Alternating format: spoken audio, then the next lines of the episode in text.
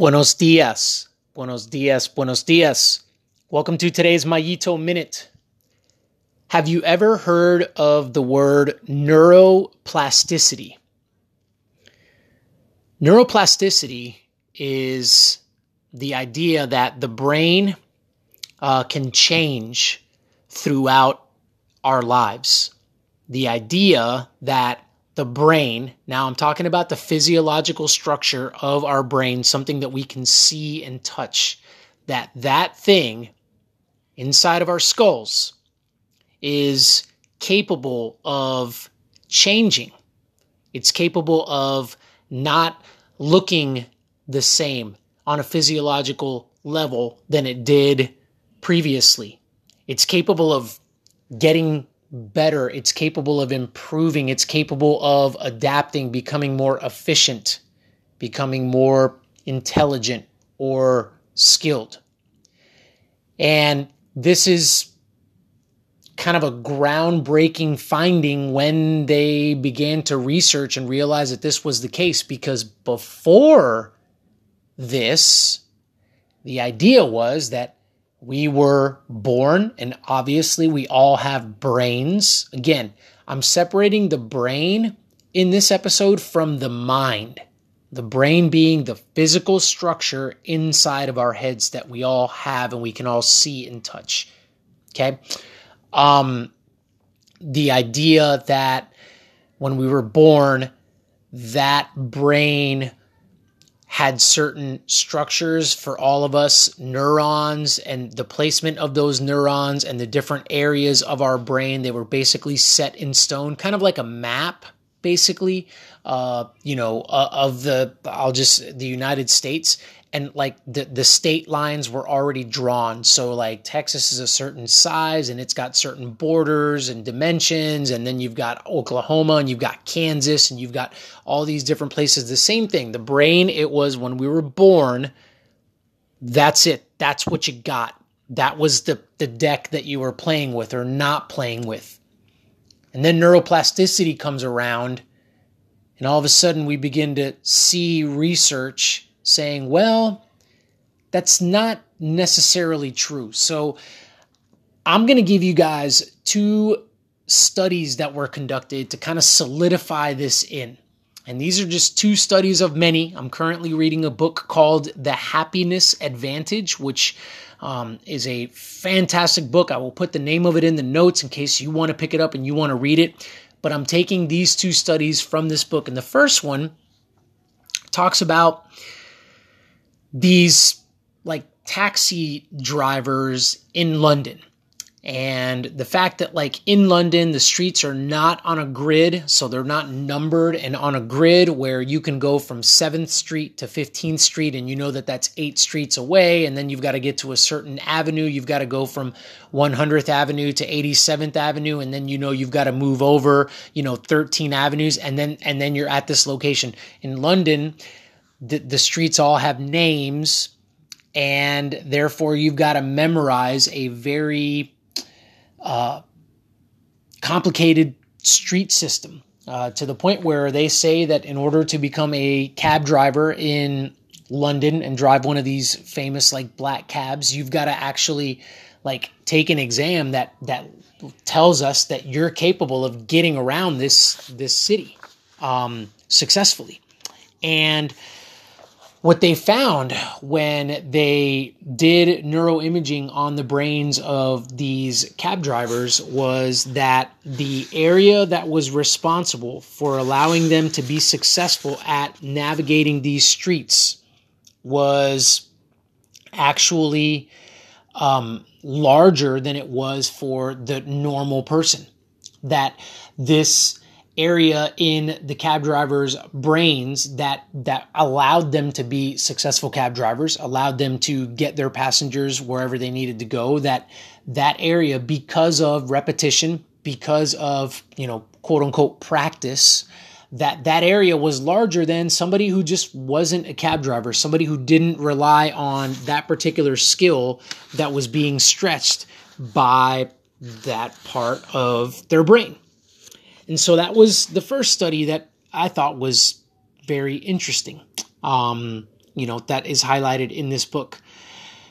The second one was about this guy that was involved in an accident that at work where some chemicals were thrown in his eyes. And so he became blind. And so he had to adapt, and he had to learn to read, obviously Braille, and feeling with it, with his finger, his index finger, he had to feel everything to know what things said, and so on and so forth. And so, this study, the interesting part about this study, this is a one-off case study, but they took this individual and they hooked him up to a machine with brain imaging. And when he used his left index finger, when they touched that left index finger and they had that left index finger just running over things and just feeling things, parts of the brain kind of lit up somewhat. But when they went to his right index finger, the one that he was now having to use and had gotten used to using to read and to figure things out because he didn't have sight, when that neuroimaging was just nuts. It lit up in areas that the left index finger didn't. And so what do both of these studies, what do they tell us? Well, we could kind of theorize some pretty crazy and off-the-wall theories, that when this particular individual was born, we knew they were going to be a taxi driver in London, so their brain came kind of pre-wired to, be good as a cab driver. They genetically were predisposed to be a cab driver, so their brain had these structures already set in stone before this individual was even born. And then with the individual that had the chemicals splashed in his eyes, it gets even a little bit crazier, because then we would say that, before this individual was born, we knew that they would have chemicals thrown in their eyes at some point and that they would lose their sight. And so the brain came pre-wired with just this incredible power in this person's right index finger linked to the brain to be able to read Braille and get on and live, the normal lifestyle. Now, those two sound pretty far-fetched, don't they? And the more we read studies about neuroplasticity, the more we begin to go, no, that can't be right. I mean, there's got to be something there. This thing, neuroplasticity, has to exist. So why am I bringing this into a podcast and material that I present that deals with the mind, not the brain, not the physical structure, the physiological structure of the brain, but the mind, something much more nebulous that we can't see, we can't measure. Why am I bringing neuroplasticity in to then link it to the mind? Because if we don't believe in neuroplasticity, if we don't believe that the brain can change anatomically, physiologically, then what use is it for us to work on that invisible part of our being, the mind, our thoughts? It doesn't. It's a fruitless endeavor, isn't it? Because I can change my thoughts, but changing my thoughts, if it doesn't change my brain, then what good is it going to do? Because ultimately, my brain is responsible for it. My mind is not. My brain is responsible for sending the signals to other parts of my body to make my body do different things. And for example, and again, sometimes we do, the thing with neuroplasticity is we work this out quite a bit unconsciously without even thinking about it. When this individual became blind, he didn't say, I'm going to have to, exercise a lot of neuroplasticity to be able to read Braille and to be able to get good with this right index finger. Same thing with the cab driver. The cab driver didn't say, I guess it's time for some neuroplasticity once I pass this test and, making sure that this part of my brain begins to function better, because if not, I'm not going to be a very good cab driver. I mean, they did these things unconsciously, subconsciously, right? We've used neuroplasticity before, whether you realized it or not. But where it gets more complicated is when we are consciously trying to get better at something. We're consciously trying to develop new skills. We're consciously trying to perform at a high level. We're consciously trying to achieve our goals and do something.